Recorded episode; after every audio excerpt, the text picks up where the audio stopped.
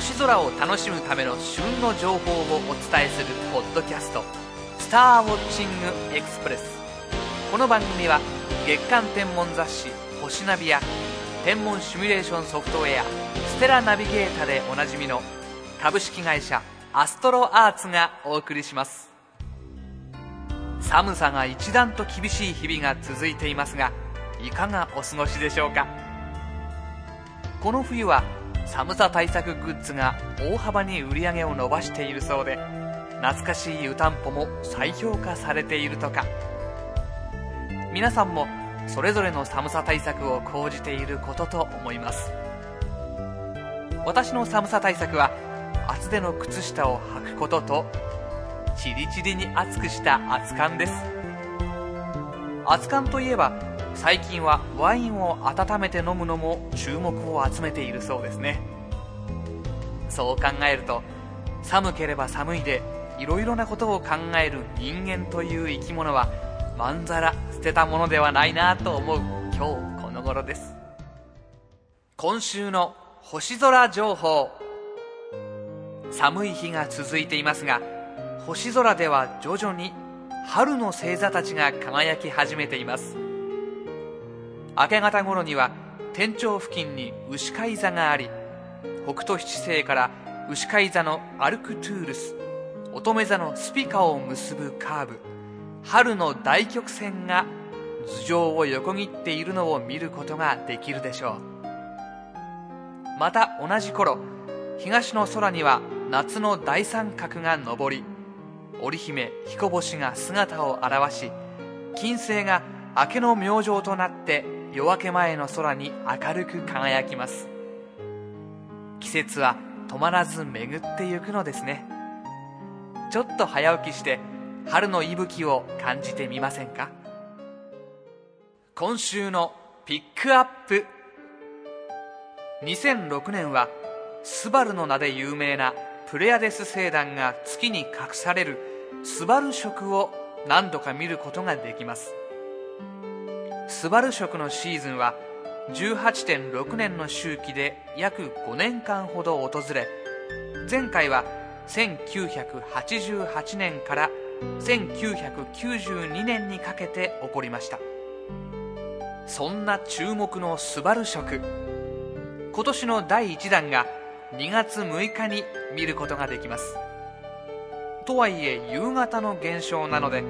日没が早い北海道でかろうじて見えるかどうかというところなんです。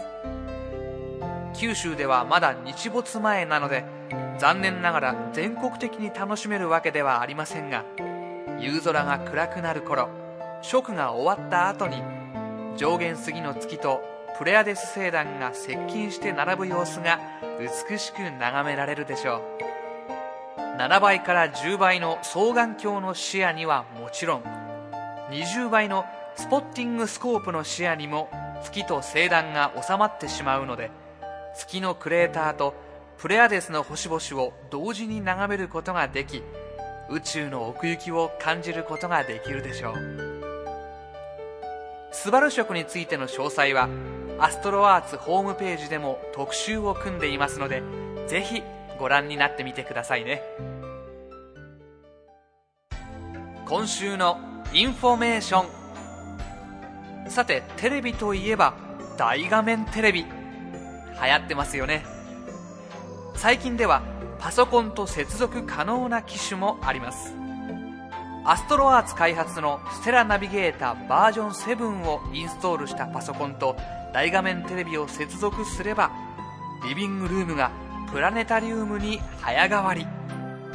美しく大きな画面で家族みんなでプラネタリウムを楽しめます。天体や星座にまつわる神話の物語などをイラストや写真、ナレーションで解説するのがステラナビゲータバージョン7のプラネタリウム機能です。全国有名プラネタリウム解説者のナレーションによるオリジナル番組や、場所や日付を指定すると夕方から明け方までの星空をナレーション付きで解説する星空自動解説機能、星空を表示しながら音楽を再生することができる BGV 機能も搭載しています。この冬はこたつに当たってプラネタリウムを楽しんでみてはいかがでしょうか。ステラナビゲーターバージョン7のお求めは全国のパソコンソフト取扱店またはアストロアーツオンラインショップで。さて、今回のスターウォッチングエクスプレスはいかがでしたでしょうか。より詳しい星空を楽しむための情報はアストロアーツホームページ http://www.astroarts.co.jp/ をご覧ください。アストロアーツホームページには宇宙天文に関する情報をはじめ、ソフトウェアや望遠鏡、双眼鏡など星空を楽しむためのさまざまな商品を購入できるオンラインショップもあります。次回のスターウォッチングエクスプレスは2月10日頃配信の予定です。それでは。